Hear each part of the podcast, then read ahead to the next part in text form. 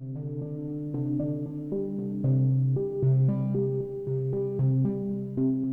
привет!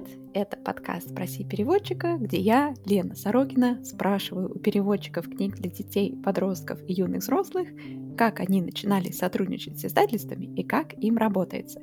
Сегодня поговорим с Натальей Александровой.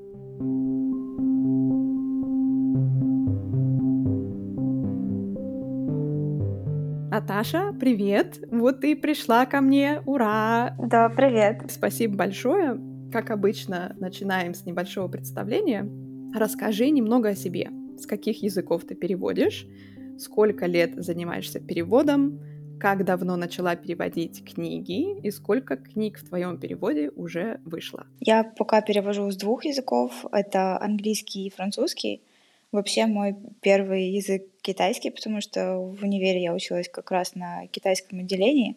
Но пока что я с него книг не переводила, только отрывки из художественных текстов, когда я училась на курсе перевода с китайского. Вот. А вообще, ну, наверное, с универа я и занимаюсь переводом. Это получается с 2008 года. Но там мы не переводили книг. Там переводили вообще все что угодно, кроме книг, к сожалению.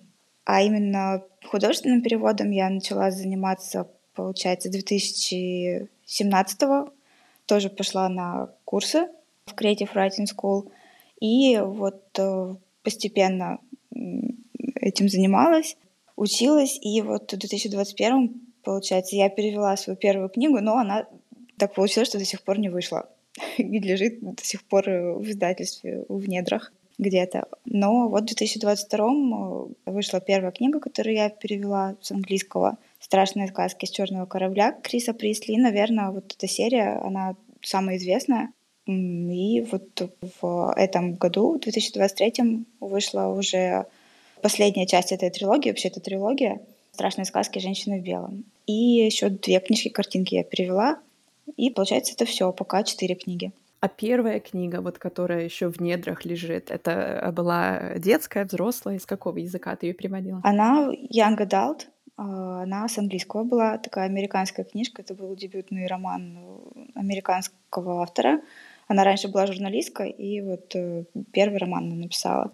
И я, честно говоря, не знаю, по каким причинам он до сих пор не вышел. Может быть, потому что пока я переводила, пока э, это все, весь процесс двигался, в общем, там в издательстве, это Эксмо, одно из подразделений, сменилось несколько выпускающих редакторов. По-моему, сейчас там уже третий, если я не ошибаюсь. Вот. И, не знаю, может быть, про него забыли, может быть, его куда-то сдвинули в издательском плане, но вот до сих пор он там так и находится. Я, честно, даже перестала уже спрашивать, что с ним, какова его судьба. Ну, посмотрим. Если когда-нибудь выйдет, будет хорошо. Ну, нет, значит, значит нет. Про учебу очень интересно поговорить, но и интересно поговорить тоже про Э, как тебе пришел этот заказ? То есть это был заказ, или ты сама как-то предложила книгу, вот этот Young Adult, а потом следующая книга, я так понимаю, она детская, да? Mm-hmm, да, да, которая вышла, да? То есть тоже как она случилась? Ну вот в Эксмо меня порекомендовала моя преподавательница Александра Леонидовна Борисенко, у которой я училась на курсе в Creative Writing School и потом еще в вышке в магистратуре. Она преподавала тоже. И вот э, как раз где-то вот на втором курсе магистратуры она спросила, не хочу ли я, чтобы она меня куда-нибудь порекомендовала. Я сказала, конечно, хочу. Вот, и она меня представила там редактору в Эксмо, и вот у них оказалась свободная книжка. Я сделала тестовое задание, тестовый перевод. Им понравилось, и я ее взяла. Вот так. То есть это было по рекомендации. А потом в «Страшной сказке» это уже самокат. Вот. Ну, там было немножко проще, потому что я там работала а, менеджером по правам. И как раз э, это вообще как получилось? Это была трилогия, первая книга уже была выпущена «Страшные сказки дядюшки Монтекю». Э, Ее переводил Дмитрий Карельский. Но получилось так, что за вторую часть он не смог по личным причинам взяться. И я, в общем, сказала выпускающему, говорю, давай я сделаю тестовый перевод тоже, если тебе понравится, то, ну, я переведу. И вот так у нас сложилось. То есть это такие, может быть, не очень типичные пути обретения книжек. Но, в принципе, мне кажется, по рекомендации довольно много кто вот так в издательство попадает. Да, вот я тоже хотела сказать, кто знает, что такое типичный и нетипичный ну, да, путь. Да. Одна из причин и как бы моя мотивация для этого подкаста — послушать разные истории, как это все получается у разных переводчиков, чтобы попытаться хоть какую-то общую картину составить. Ну да. И попытаться вывести, а что же типично, что нетипично. Ну да, я так представляю, что рекомендация преподавателя, у которого занимался, у которого уже есть какие-то налаженные отношения с людьми в издательстве, с редакторами, то это один из достаточно распространенных. Самый верный путь такой. Слушай, все очень-очень интересно. Сейчас я по порядку, нужно мои вопросы по порядку задавать. Наташа, про пробные переводы, да, вот mm-hmm. ты упомянула, ты сделала два, может быть, больше. По-моему, мы еще не затрагивали эту тему в подкасте. Можешь рассказать немножко поподробнее? То есть они обычно за них платят, не платят? По твоим ощущениям, их просят всегда? Когда их просят и для чего? Обычно, ну, насколько я знаю, за них не платят. Лично мне не платили. А, ну, их просят э, для чего? Чтобы посмотреть, в принципе, уровень переводчика, посмотреть, как ты обращаешься с русским языком, насколько чистый перевод. Потому что я думаю, что если ты новичок, наверное, еще и литрет смотрит, не только выпускающий редактор. Объем, если говорить про объем, то обычно там первую главу просят или там, я не знаю, 8-10 тысяч знаков. Примерно так. Если ты еще не очень давно переводишь и не сотрудничал с конкретным издательством, обычно просят, ну, как мне кажется. Вот. А потом, когда уже тебя кто-то там где-то рекомендует, возможно, уже и просить не будут. Но если ты как первый раз приходишь в издательство, особенно если издательство никак не посмотреть твоих опубликованных работ, то это нормальная практика. Я еще слышала мнение, что иногда могут даже и потом просить, просто чтобы посмотреть, как этот переводчик может э, передать голос автора этой конкретной книги, то есть насколько переводчик книги самой подходит. Да, кстати, тоже такое есть. Вот как раз когда с моей первой книгой в Эксмо я когда делала тестовый перевод, мне потом редактор сказал, что несколько, нескольких переводчиков они отвергли, ну, просто потому что им не очень понравилось, как э, работает человек с текстом. То есть это как бы не, не, не какие-то личные причины, а именно вот показалось, что не подходит друг другу переводчик и книга. А с китайским вот ты его учила, тоже хочу узнать поподробнее, но пока не переводила пока не попадались какие-то возможности? Нет, кстати, попадались. И даже мне присылали и уже в этом году какие-то предложения с китайским, но просто так потом получалось, что я занята какими-то другими книгами, и я даже ну, не могу, не могла бы взяться, если бы мне что-то такое классное предложили, просто потому что, ну, две книги переводить для меня это нереально одновременно, и приходится пока что отказываться. Но в будущем, конечно, было бы очень классно, я бы хотела. Мне кажется, да, редкий достаточно язык, и сейчас интерес растет к тому направлению. Да, посмотрим, надеюсь, сложится. Желаю тебе скоро первую изданную книгу с китайского языка. Да, спасибо. Будем надеяться. Давай поговорим про учебу. Давай. Ты училась на переводчика или как у тебя специальность называлась? Да, у меня, получается, специальность называлась э, перевод и переводоведение, и квалификация — это лингвист-переводчик. В дипломе так звучит. Но там нас, как я уже сказала, литературному переводу не учили. Я помню, это было такое ужасное разочарование для меня, потому что на самом первом курсе я такая пришла, думаю, ну что же еще переводить, кроме как книжки? Мне как бы в голову вообще не приходило, что можно переводить там документы, инструкции и так далее. И, в общем, практически в самом начале нам сказали, ну, вы знаете, книги-то мы переводить не будем, ну, потому что это вообще сложно, долго, и платят за это мало, и никто из вас все равно этим заниматься не будет. И меня тогда это так возмутило, ну, как бы все про сложно и долго и платят мало, это все правда, но вот меня возмутило, что за меня как будто уже решили, что я не буду этим заниматься. Поэтому потом я после окончания университета решила сама как-то в этом покопаться и нашла школу Creative Writing School, вот, и пошла туда на курс перевода с английского к Александре Борисенко и Виктору Сонькину. Вот, он еще, по-моему, до сих пор проходит там, нужно ловить. По-моему, он еще есть. Ну и они вообще, насколько я знаю, значительно расширили языки. Есть там теперь еще и французский, испанский, немецкий. И даже отдельно, по-моему, есть курс перевода нонфика с английского. Поэтому выбор теперь велик. Здорово. Вопрос, который я практически в каждом выпуске задаю. Как ты считаешь, можно ли научить художественному переводу? И что это такое с твоей точки зрения? Мне кажется, да. Мне кажется, как минимум можно дать э, какую-то базу, а, научить подходу, чтобы человек, не знаю, не блуждал вслепую какие-то, потому что общие стратегии для каждого языка есть. И, в принципе, если там, например, ты учишься художественному переводу с английского, то это можно и в других языках применять. Вот. Ну, мне кажется, что вообще это очень классная возможность, если есть поучиться, потому что ты, в принципе, получаешь представление более полное о том, что это такое, что это за работа, потому что, ну, возможно, у тебя какие-то есть ожидания, а на самом деле это немножко другое, поэтому это еще и дает тебе шанс посмотреть, как это на самом деле устроено. Ну и опять же, о чем-то расспросить преподавателя, о каких-то внутренних процессах, как это вообще все устроено, это тоже классно. Я читала твою биографию на сайте одного из издательств как переводчика и увидела, что ты не только в Creative Writing School занималась художественным переводом. Да. Расскажи, где ты еще училась? А, еще я проходила курс перевода с китайского в школе Азарт у Алины Перловой. И еще я училась в магистратуре в высшей школе экономики. То есть сначала там было только литературное мастерство, и вот в 2019 году был первый набор в группу именно художественных переводчиков.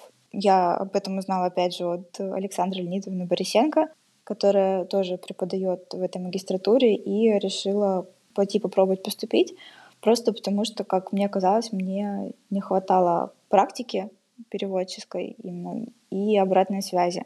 Вот, я подумала, что это хорошая возможность э, еще после вот э, Creative Writing School пойти куда-то, поучиться поглубже, так сказать. Ну и все, я поступила туда и два года там проучилась. В 2021 вот я ее закончила, эту магистратуру. Это прям очное, да? Обучение? Да, она была очная. Ну как, там получилось как? 2019 год она была очная. Потом нас всех накрыл ковид. И все перенеслось онлайн. И когда стало можно, мы ходили, по-моему, на какие-то занятия тоже очно, но заканчивали мы уже в основном онлайн. Но защиты, к счастью, у нас были как бы глаза в глаза с преподавателями, хоть это хорошо. И если я правильно понимаю, это первое высшее образование уровня магистрской программы в России, да, посвященное художественному переводу правильно? Насколько я знаю, да. Вот. Мне казалось еще, что в МГУ планировали что-то похожее сделать, тоже магистратуру, но я не уверена, появилась она или нет. Может быть, уже и есть, надо проверить. Но вот в вышку до сих пор, да, набирают каждый год переводчиков, все нормально. Расскажи, как это было. Ну, в принципе, это была такая стандартная процедура для вышки, насколько я знаю. То есть это был э, было портфолио, которое нужно было в электронном виде предоставить. Там, в общем, входила туда куча документов, дипломы, языковые сертификаты, если есть, э, мотивационное письмо, которое очень важно, наверное, самая важная часть этого портфолио.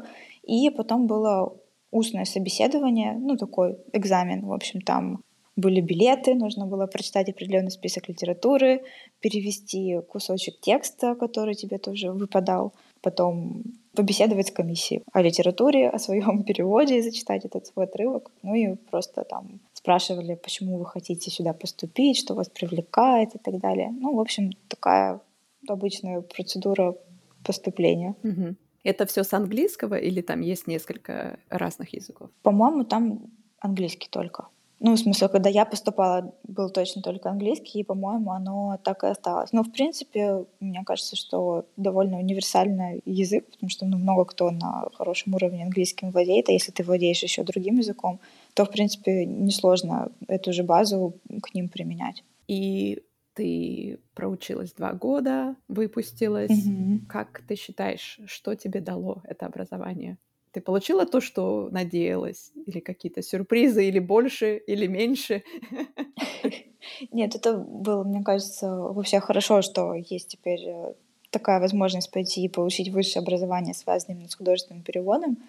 И это по большей части практика мне была там нужна. меня в основном интересовали семинары вот эти практические, когда мы с преподавателями в общем, преподаватель задает тебе какой-то кусок, вы его все делаете, и потом коллективно редактируете. Вот это, мне кажется, очень классная работа, когда ну, все вместе что-то разбирают и делятся своими вариантами. ну, на самом деле ты видишь, что все переводят один и тот же текст совершенно по-разному, и у каждого всегда есть какие-то крутые находки, которыми вообще ну, приятно поделиться, приятно на это посмотреть, это полезно. Ну, конечно, там много еще других было предметов. Ну, я как бы больше внимания уделяла как раз вот этим практическим переводческим занятиям. Вот. Ну, а поскольку это магистратура, то хорошо, что, в принципе, человек с любым первым образованием может туда пойти, если его вдруг это заинтересовало. То есть там были еще и предметы такого филологического толка, если там кто-то, например, не учился на филологии и на лингвистике вообще никак по первому образованию с языками не связан, то это очень удобно. Ты можешь какую-то вот такую гуманитарную базу получить за эти два года тоже. А в процентном соотношении вот такие практические семинары, на которых э, я тоже согласна, это мое самое любимое, самое интересное, и другие предметы, теория, да, в процентном соотношении сколько было примерно практики и теории? А, мне кажется, что процентов 60 практики точно было, потому что уже в середине второго курса, когда исчезли в основном все теоретические предметы, остались как раз только семинары. Ну и плюс там уже, в принципе, было меньше занятий, потому что подразумевалось, что все готовятся к диплому, делают вот эту всю э, бумажную подготовительную работу. И поэтому, да, вот, э, вот эти практические занятия как раз были теми занятиями, которые шли от звонка до звонка, то есть все два года. Как раз большую часть времени на них и было отведено. Тогда такой еще тебе вопрос, раз ты и на курсы ходила, да, даже несколько разных школ попробовала и училась на магистратуре два года. В чем разница и кому бы ты порекомендовала учиться, вот пойти на магистратуру, если у них есть возможность? Что такого дает учеба там и чего не дадут курсы в школах? Ну, более краткосрочные курсы — это упор именно на практику только. Поэтому если есть э, цель именно попрактиковаться, то, наверное, курсы это логичнее пойти на них. Плюс это проще, потому что ну, ты приходишь, ты заплатил деньги и, и все. То есть там есть, конечно, тоже какой-то отбор в той же Creative Writing School и в Азарте. Там, по-моему, тоже были какие-то такие вступительные задания, чтобы просто посмотреть на уровень, чтобы не было такого, чтобы в группе очень разнились э, знания у одного, у другого, третьего.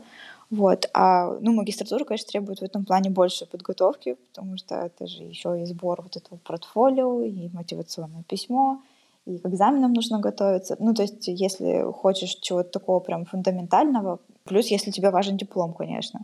Потому что, ну, курсы — это курсы, да, там тоже дают э, бумажку о том, что ты их окончил, но если вот э, ты хочешь иметь документ в высшем образовании с художественным переводом. Ну, или, может быть, ты потом хочешь куда-то в аспирантуру с этим поступать или за рубеж тоже. Как бы вышка дает очень удобный диплом, который уже переведен на английский. Поэтому с ним как-то уже проще действовать, если ты куда-то хочешь потом дальше поступать. Или там наукой заниматься, может быть. Ну, у всех свои тут могут быть цели. И опять же, вышка в Москве, наверное, тоже какие-то ограничения накладывает. Временные, например разница во времени с другими городами. И хотя сейчас, насколько я знаю, там ну, большая часть предметов так и осталась онлайн, все-таки, по-моему, там и очное тоже занятие частично есть. То есть такой гибридный формат. Ну, а с курсами в этом плане гораздо проще, потому что можно вообще хоть откуда заниматься. Ну, хотя, конечно, тоже есть этот фактор разницы во времени. Поэтому тут, наверное, от э, целей все зависит. Вот. Но и опять же, два года, может быть, не все готовы, да, своей жизни посвятить, особенно когда ты уже такой взрослый человек, а не вчерашний студент, и, не знаю, есть работа, у тебя какие-то другие обязательства, то, конечно, курсы это проще в свою жизнь вместить, чем целых два года такого обучения в универе. Это точно. А вот с точки зрения строчки в переводческом резюме, да, например, вот магистратура по литпереводу в вышке, ты замечаешь, как-то уже работает она на тебя? Я не знаю, мне сложно сказать. Ну, это, конечно, красиво звучит, там, да, вышка, диплом и так далее по, по ходу переводу. Очень романтично даже, наверное, в каком-то смысле. Вот, но, не знаю, мне кажется, все равно, наверное, по большей части смотрят на те же твои тестовые переводы, и, ну, если есть публикации, то на них, наверное, потому что все-таки это довольно новое явление, что человек может пойти получить высшее образование, связанное с художественным переводом. Ну, не знаю, может быть, в дальнейшем это как-то поменяется, потому что все-таки уже и новые выпуски переводчиков есть, возможно, потом издатели уже будут видеть, что это какой-то знак качества. Вот, то есть тут, наверное, все больше уже зависит от выпускников. Угу. А в плане рекомендаций преподавателями студентов, учащихся там в издательство, такое что-то было по твоему опыту? Не знаю. А, ну, наверное, наверное, было. Вот я знаю, что после курсов э, многие преподаватели тоже рекомендуют своих учеников. То есть э, многие так получают свои первые заказы, а потом уже нарабатывают какую-то себе, не знаю, базу публикаций, опять же, может быть, какую-то узнаваемость в профессии, в среде. И уже дальше так идет. Но таким организованным образом, типа, смотрины, приглашается издательство. Познакомьтесь, вот новые выдающиеся переводчики, готовящиеся выйти на рынок. Я в таком не участвовала. Не знаю. Вообще, было бы классно. И, наверное, для издательства тоже плюс, что есть э, такая магистратура и есть такие школы. И... Потому что можно же пойти к преподавателям и попросить у них каких-то талантливых выпускников или студентов, сказать, вот там есть такое-то, такое-то. Не хотят ли ваши студенты? Ну, это тоже почему нет, классно же. Когда есть такой уже пул переводчиков, более-менее подготовленных, опять же, вообще отлично. Да. Я видела еще, что ты училась в Китае и во Франции. Да. Это было что-то связано с языками как-то? Да, конечно, это было связано с языками, потому что в Китае ездила именно на языковые стажировки, и мы там не занимались ничем, кроме китайского. Вот, ездила я туда два раза, это было две стажировки по семестру каждая в разные годы. Ну, то есть это было в рамках универа. Это было не обязательно, но кто хотел, мог ездить. Ну, конечно, конечно, я хотела. Ну, тем более с китайским тут такое дело, что если ты там не поживешь, ты не сможешь разговаривать полноценно. Вот, это, это очень важно. А во Францию я поехала, я не знаю, даже не особо планировала туда, конечно, ехать, но просто у меня в универе, в Сибирском федеральном университете была преподавательница, которая занималась грантами студенческими. И тогда была еще жива программа Ранет, которая была частью Erasmus Mundus. Есть такая студенческая программа в Европе обмена. И вот э, несколько российских университетов тоже входили туда, вот этот консорциум, так называемый. И, в общем, это наша преподавательница очень нас агитировала. Попробуйте, там, подайте заявку, в общем, напишите там письмо и такое, вдруг вы пройдете, там, поедете, поучитесь. Ну и я подумала, ну, в общем, что, я же ничего не теряю. Сделала бумажную всю работу, и потом так оказалось, что, в общем, выиграла я эту стипендию и поехала на год во Францию учиться. И чему ты там училась? Там а, было вообще очень прикольно, потому что это я уже эту стипендию выиграла после пятого курса, потому что я училась на специалитете еще, когда он был пять лет я училась. И после пятого курса я туда поехала, то есть у меня не было уже никаких обязательств перед своим универом, не нужно было ничего перезачитывать, поэтому я там просто набрала себе предметов, которые нравились мне, типа там тоже английский, французский, литература и так далее. Просто ходила, занималась, учила язык. Ну и перевод, кстати, там тоже был, но для меня это был вынос мозга. Почему? Потому что перевод был с английского на французский и наоборот. И, конечно, у меня голова просто пухла. Я там, не знаю, обкладывалась словарями, постоянно сидела в библиотеке, но это на самом деле очень круто прокачивает язык. Ну и я еще расстраивалась, что там ну, была десятибальная система оценивания, и я там получала какие-то шестерки, семерки, ну, короче, в таком диапазоне. Думала, блин, ну, плохо что-то вообще, все, надо как-то лучше учиться. А потом я как-то заглянула, в общем, в оценки своих э, однокашников, французов. У них там что-то четыре, там три у кого-то, там пять. Я думаю, господи, у меня еще все не так плохо. И это для меня прям было вообще таким удивлением, что как это я тут могу получать оценки выше, чем некоторые из них. Это, конечно, было поразительно. Но ничего, потом стало полегче. После года уже было, было гораздо привычнее это все делать. Но с тех пор я вот так вот таким переводом с иностранного на, на иностранный не занималась. Слушай, какой уникальный опыт, точно, прокачка. Вопрос, который я тоже всем задаю, где бы ты рекомендовала учиться художественному переводу сейчас? Вот из тех мест, где ты училась, порекомендовала ли бы ты все из них, или, может быть, еще какое-то, ты знаешь, место, где сама не успела, но хотела бы или могла бы порекомендовать другим? Ну вот я сейчас думаю, не знаю, наверняка есть еще какие-то... А, ну вот Литинститут в Москве есть. Там тоже учатся же художественному переводу. Но я там сама не училась, но это же уже такая организация, которая довольно давно существует. Я думаю, что там все должно быть э, качественно и хорошо. Вот. А что в Азарте, что в Creative Writing School мне как бы все понравилось. Могу рекомендовать из своего опыта. Все было хорошо.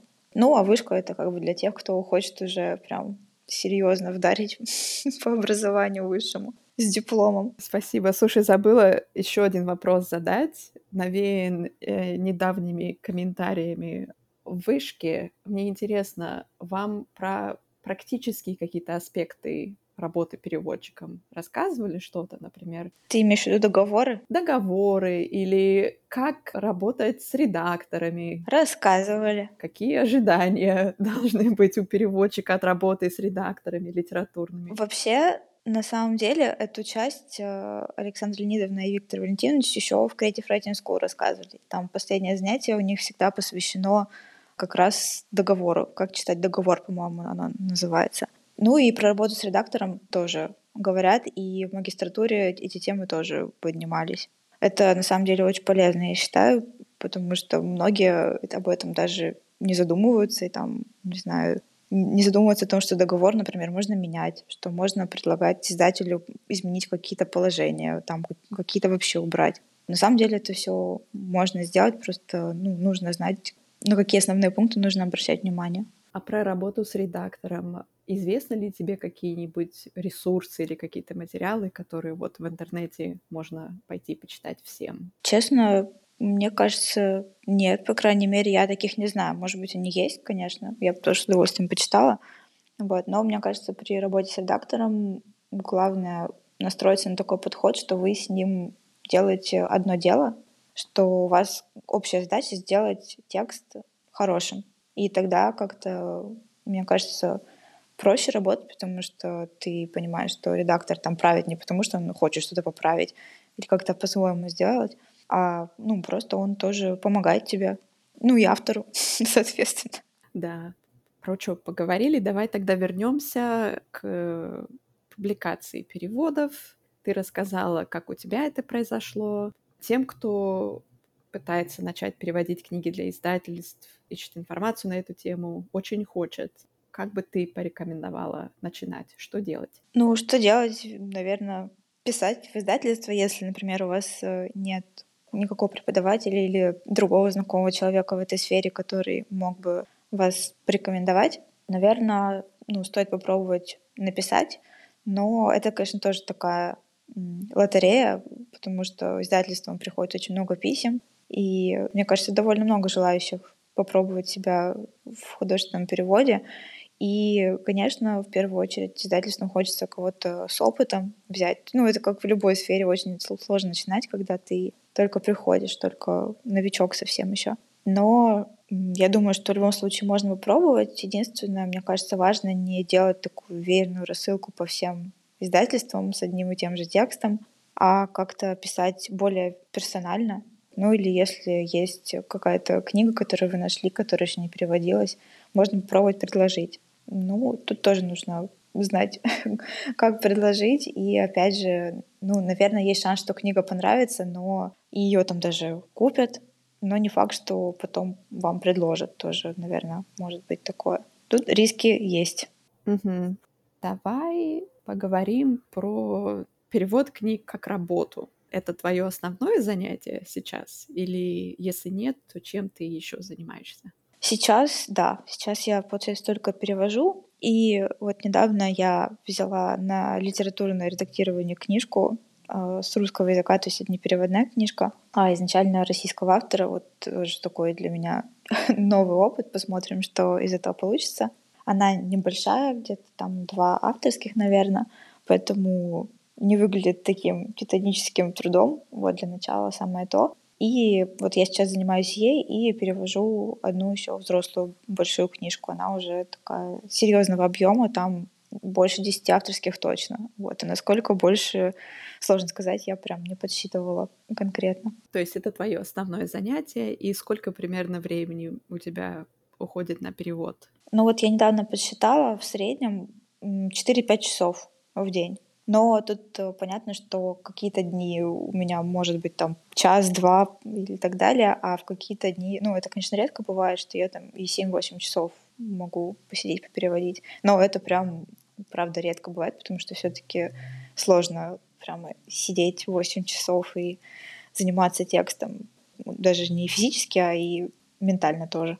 Но в среднем 4-5 часов получается и с таким вот объемом работы над переводом в день для тебя какой срок приемлемый получается? То есть, опять же, я понимаю, что сроки плавают, зависят от объема книги и прочее, прочее, но вот в среднем, например, то, что тебе предлагают издательства, у тебя получается в них укладываться? Пока получалось, да. То есть у меня сейчас самая большая задержка была две недели. Это была с той как раз первой книгой, которая так и не вышла. Теперь думаю, блин, могла бы вообще еще на месяц-два задержать, ничего бы не случилось. Но уже как есть. Вот. Там были достаточно сжатые сроки, причем я тогда еще и работала полный рабочий день. Ну и было сложновато, конечно. Теперь я прошу, пометуя об этом случае, сроки побольше. На вот эту книжку большую взрослую мне дали, получается, по-моему, сейчас посчитаю, четыре месяца полных получается, четыре с половиной даже четыре с половиной месяца на книгу более десяти авторских листов. Да, но это я ее брала, зная, что я как бы не работаю полный mm-hmm. рабочий день где-то еще. Вот поэтому я согласилась. Иначе, конечно, это было бы тяжеловато, потому что все-таки объем серьезный. Если ты переводишь только по вечерам или по выходным, то ты себя лишаешь большого количества отдыха. Это тоже нехорошо и потом скажется на качестве перевода неминуемо. Да, и потом, конечно, на качестве тоже скажется, да. Ты еще переводила несколько книжек картинок, да? Да, две. Какие, по твоим наблюдениям, сроки там? Книжек картинок, я вот не помню, что, какие сроки мне давали, но тоже они были они были нормальные. Ну, потому что, конечно, книжку-картинку, в принципе, при должном энтузиазме можно там за выходные перевести. А другое дело, что потом еще редактировать ее нужно. Но, по-моему, у меня были там на месяц-два такие сроки. Но это правда были очень маленькие книжки, и действительно я их там делала за выходные. Слушай, ну да, месяц-два на книжку-картинку по сравнению с четырьмя на книгу более десяти авторских да, листов, это, это как-то... вообще небо и земля. да. Нет, ну это просто формально было, просто, ну, как бы с книжкой-картинкой издательство не сильно тогда торопилось, ну и, и все. Вот, с другой стороны, это классно, что есть такие сроки, потому что ты можешь дать отлежаться некоторое время переводу. Это очень полезно. А потом на него взглянуть новыми глазами. Потому что с текстами у меня не получалось достаточно большого перерыва сделать, чтобы перевод полежал, чтобы я его подзабыла. А вот с книжкой-картинкой вполне реально. Вот. И это качество, на самом деле, только помогает. Желаю всем сроков на объемные книги, Ой, да. в которых вы можете немножко отложить, а, может быть, не весь перевод книги, но хотя бы там как-то по главам и возвращаться к ним и читать их свежим, незамутненным взглядом. Да, да, да. Ты упомянула, что ты работала менеджером по правам. Не могу не расспросить тебя об этом.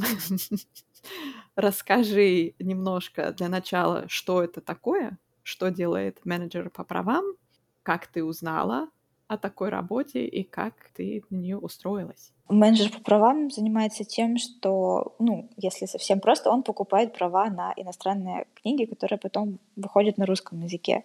Вот. И если чуть более подробно, то работа состоит э, из того, чтобы сделать предложение, ну, офер, как это называется, иностранному издательству или правообладателю, если это там не обязательно может быть издательство, может быть там автор, иллюстратор, наследник, например, ну, разные варианты. Потом договориться об условиях, которые устраивают и правообладателя, и издателя, оформить договор, провести выплату и дальше сопровождать этот договор, скажем так. То есть это собирать отчеты по роялти, высылать правообладателям и, опять же, рассчитываться с ними. Если в целом, то вот такая работа. То есть э, менеджер по правам — это тот человек, который принимает решение, какие переводные книги будут издаваться? Нет, решение он не принимает. Решение, я не знаю, как в разных издательствах организовано, потому что я работала только в одном, но решение принимается сообща на редсоветах, там главным редактором и редакцией совместно, может быть, в каких-то случаях и главный редактор э, сказать решающее слово. Не уверена, как прям во всех издательствах устроено ли это одинаково, но менеджер по правам получает уже непосредственно решение, что да, вот эту книгу мы покупаем, она, мы хотим ее издать, ставим ее в план, и все, и тогда ты уже это берешь в работу и начинаешь с правообладателем переговоры. А помимо знания иностранного языка, или, может быть, даже нескольких иностранных языков, какие еще умения должны быть, как тебе кажется, у у человека, который хочет работать менеджером по правам? Во-первых, э, ну, английский, понятно, что на нем все общаются, поэтому без него не получится. Если человек знает еще какие-то другие иностранные языки, это всегда плюс. А еще нужно, мне кажется, не бояться работы с документами, потому что в основном работа менеджера по правам заключается в работе как раз с бумагами, то есть это и договоры, это и отчеты по роялти, это и счета, которые потом нужно оплатить. Э, вот э, еще нужно знать вот эту бухгалтерскую э, сторону финансовую. И еще нужно быть внимательным человеком, ну, опять же, и с документами, и с цифрами, и, конечно, уметь корректно, вежливо общаться на иностранном языке. Хорошо владеть навыком переписки. Это тоже важно, потому что в основном все контакты по почте происходят. И, конечно, нужно уметь э, читать договоры, потому что ты сначала обсуждаешь условия приобретения книг, потом эти же условия ты проверяешь, как изложены в договоре, все ли правильно. Бывают моменты, что нужно тоже что-то поменять, ну, как обычно с любыми договорами это бывает. Нужно уметь это все обсудить и правильно сформулировать. Но, в принципе, это реально работать без юридического образования? Да, ну, у меня нет юридического образования. И плюс э, в любом издательстве всегда же есть э, юридический отдел, есть штатные юристы. И в каких-то сложных случаях, естественно, ты обращаешься к юристу, который тебе подскажет, поможет. А так, э, если все, ну, если все стандартно, все договоры, в принципе, более-менее друг на друга похожи. Важно просто знать, какие самые основные пункты ты должен проверить. Естественно, ты проверяешь все, но есть э, несколько условий, которые ты должен в первую очередь проверить. То есть это, например, сроки прав, э, размер аванса, ставки роялти. Ну, в общем, все, что касается денег. Ну и чтобы все права, которые вы хотите, тоже были там отражены в этом договоре. Ну а если что-то выходит из вот этих стандартных рамок, то, конечно, всегда есть юрист, с которым можно проконсультироваться. Но я думаю, что если есть юридическое образование, то это, конечно, большой плюс, особенно если вы специализируетесь в области именно авторского права. Это, конечно, очень поможет в работе. Ну, я думаю, да, в объявлении о вакансии будет указано, если это необходимо, то, наверное, там напишут, да, да, да. но хорошо знать, что не всегда это необходимо, не во всех издательствах. А в твои обязанности входило читать входящую почту, так называемый самотек? Нет, не входила. У нас этим занимался отдельный человек, но мне тоже иногда попадала часть этих писем, просто, ну, видимо, потому что люди где-то находят адрес, и пишут на, сразу на несколько, то есть они могут написать и на общую почту, они могут написать и какому-то редактору это может свалиться. И вот мне тоже иногда попадались такие письма, я их у себя в ящике находила. Я думаю, да, наверное, где-то на сайте адрес почты был размещен, и... Да, да, да, был. А мне кажется, это такое достаточно распространенное мнение, что если менеджер по правам, то это... Поэтому я и задала тебе вопрос. Это ты принимаешь решение, принимала решение о том, какие книги издавать? Мне кажется, многие могут подумать, что менеджер по правам — это вот тот человек, который принимает решение, и почему бы и не прислать им письмо тогда? И это скорее воплощение этих решений в жизнь, если можно так сказать. Но если попадало что-то интересное мне, я всегда коллегам пересылала. Ну, чтобы мало ли вдруг все таки какую-то жемчужина упадет, мы ее не разглядим. Да, вот, ну, с точки зрения издательства, с точки зрения менеджера по правам, опиши идеальный пич книги от переводчика в издательство. Что нужно в письмо? Ну, во-первых, там должен быть синопсис книги. Это ну, не то же самое, что аннотация, да, которую мы видим на книге напечатанную.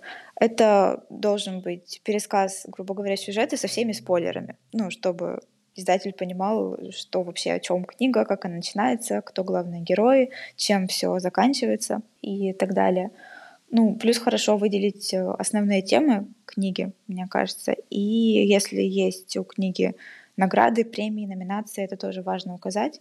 И важный еще показатель, э, на который обращаю внимание, это если переводы на другие иностранные языки.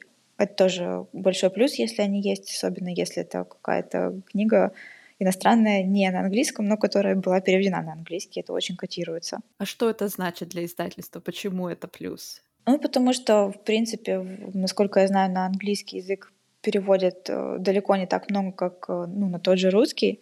И если книга заинтересовала британских, э, американских издателей, то это значит, что что-то в ней такое есть. Ну, вот есть такое мнение.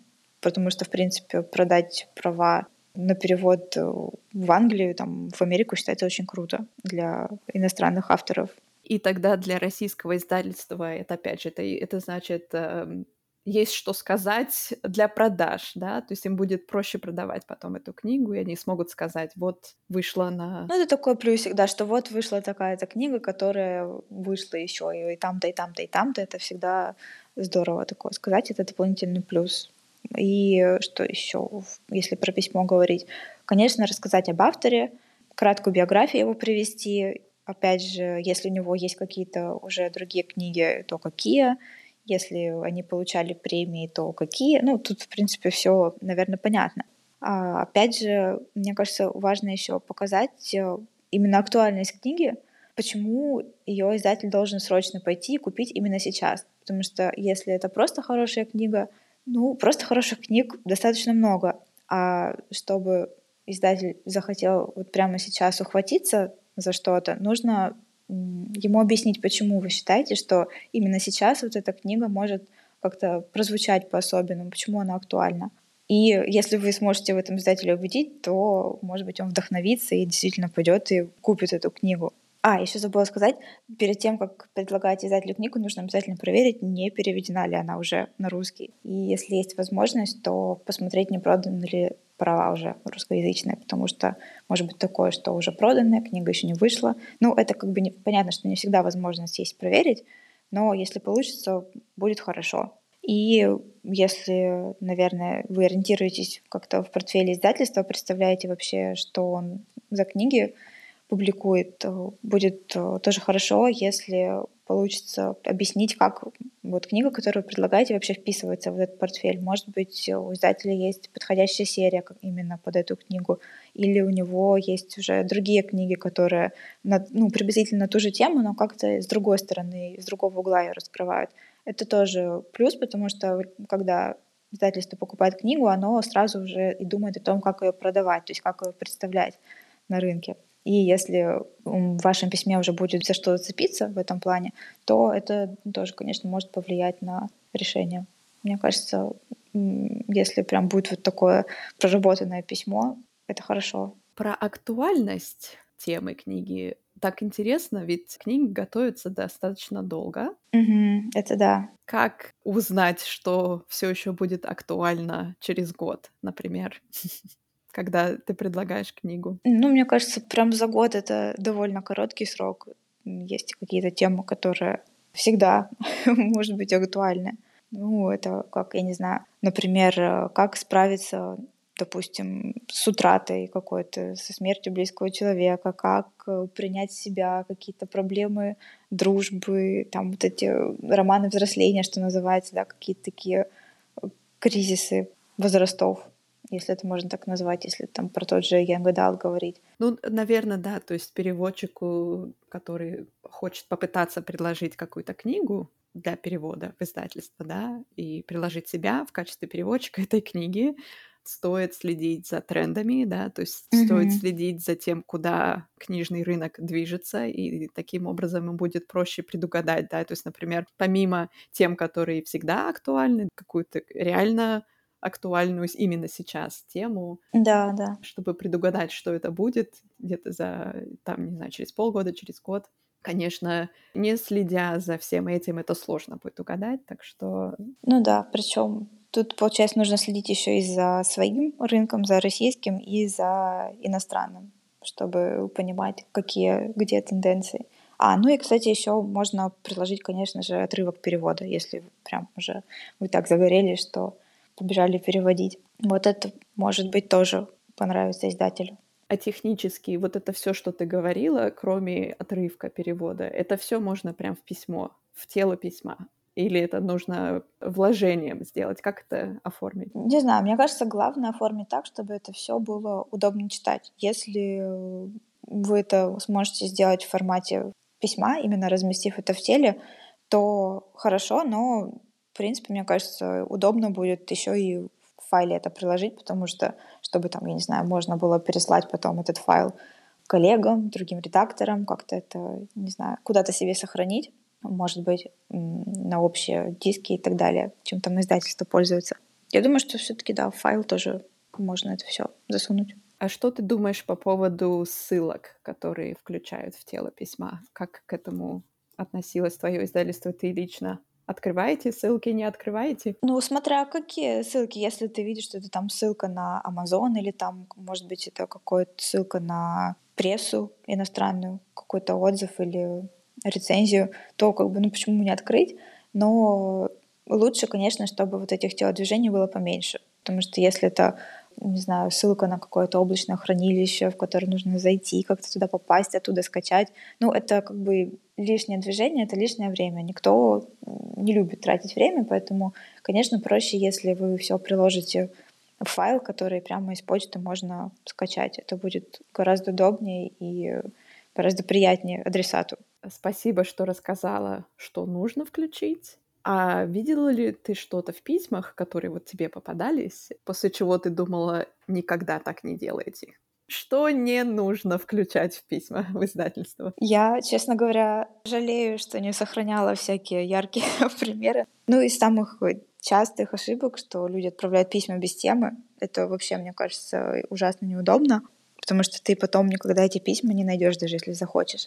Еще что из такого я помню. А, кстати, а что в теме написать? Вот, например, я переводчик, я нашла книгу, мне она так понравилась, я хочу ее предложить. Можно написать просто предложение книги такой-то.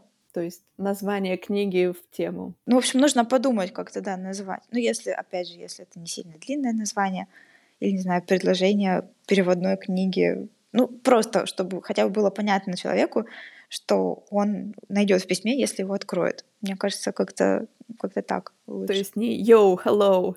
Не, ну можно рискнуть, конечно.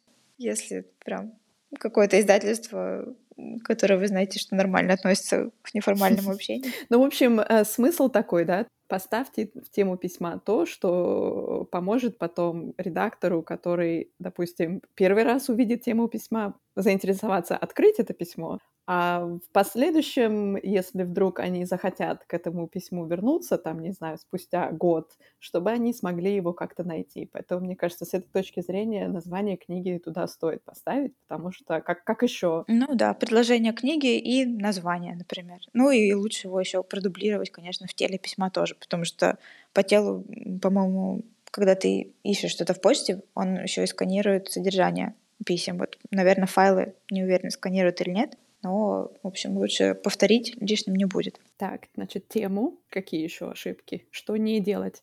Ну, иногда просто как такового сопроводительного письма у людей не бывает. То есть это даже, ну, я не говорю, что это именно к переводчикам относится, вообще к, к любым людям, которые что-то пишут в издательство. Например, там, здравствуйте, я такой-то, и вот там, не знаю, вот моя рукопись, вот файл, и все ну и что, спасибо большое, что я должна с этим делать. Ну, то есть ты даже не представляешь вообще, что это. Человек никак не описывает э, ни о чем там его книга, ни на какую аудиторию. Ну, то есть вообще ничего. Тебе не за что зацепиться. И ты вообще не представляешь, что ты там в этом файле найдешь. Ну и получается, ты как-то сам должен догадываться, что это, кто это, как-то гуглить, может быть, автора, если, ну, опять же, никаких сведений нет. Это совсем неудобно. Вот как раз yo hello, теперь в теле письма. Да, вот теперь в теле письма. Ну, то есть, да, бывают просто письма, которые, ну, ни о чем, правда. Вот так делать не надо, потому что все-таки какое-то сопровождение вашего файла, оно должно быть. А, кстати, когда ты присылаешь, например, вот такое письмо, пич книги, который ты предлагаешь, про автора, что нужно писать, ты упомянула, а что писать или не писать про себя как переводчика? То есть что интересно издательству на этом этапе знать про переводчика? Ну, если говорить про себя, то, наверное, тоже удобно приложить э, резюме, как обычно все люди делают, когда куда-то пишут, ищут какую-то работу. А про себя ну, можно написать, э, с каких языков, самое главное, вы переводите. И есть ли у вас уже публикации, если есть, то перечислить самые известные мне кажется, так, и написать, что вот остальное вы можете найти в моем резюме. Ну, а в резюме, конечно, уже перечислить и э, вообще все, что выходило в вашем переводе. И, ну, образование, мне кажется, можно написать какое-то основное и то, которое относится непосредственно к переводу, если вы проходили курсы или если заканчивали магистратуру. Вот. Как-то так. Да. И, естественно, главное еще не забыть э, о том, как можно с вами связаться. Это должно быть и в резюме, мне кажется, тоже, потому что если вдруг кто-то, опять же, не найдет вашего письма, и у вас в резюме не будет этого, ну, просто можно упустить шанс какой-то на свою книжку. Да, это довольно странно проделать такую работу, все это составить. Допустим, вы действительно написали письмо, а не yo, hello, потратили время это все составить, вычитать опечатки, отправить и не включить контактную информацию. Да, ну и... просто часто бывает, что забываешь самое очевидное. С этого начинать тогда надо. С этого тогда, да, нужно начать. Еще такой вопрос. То есть, опять же, например, я переводчик, я пишу письмо, я предлагаю книгу, я прикрепила образец какого-то там перевода главы, несколько страниц, да.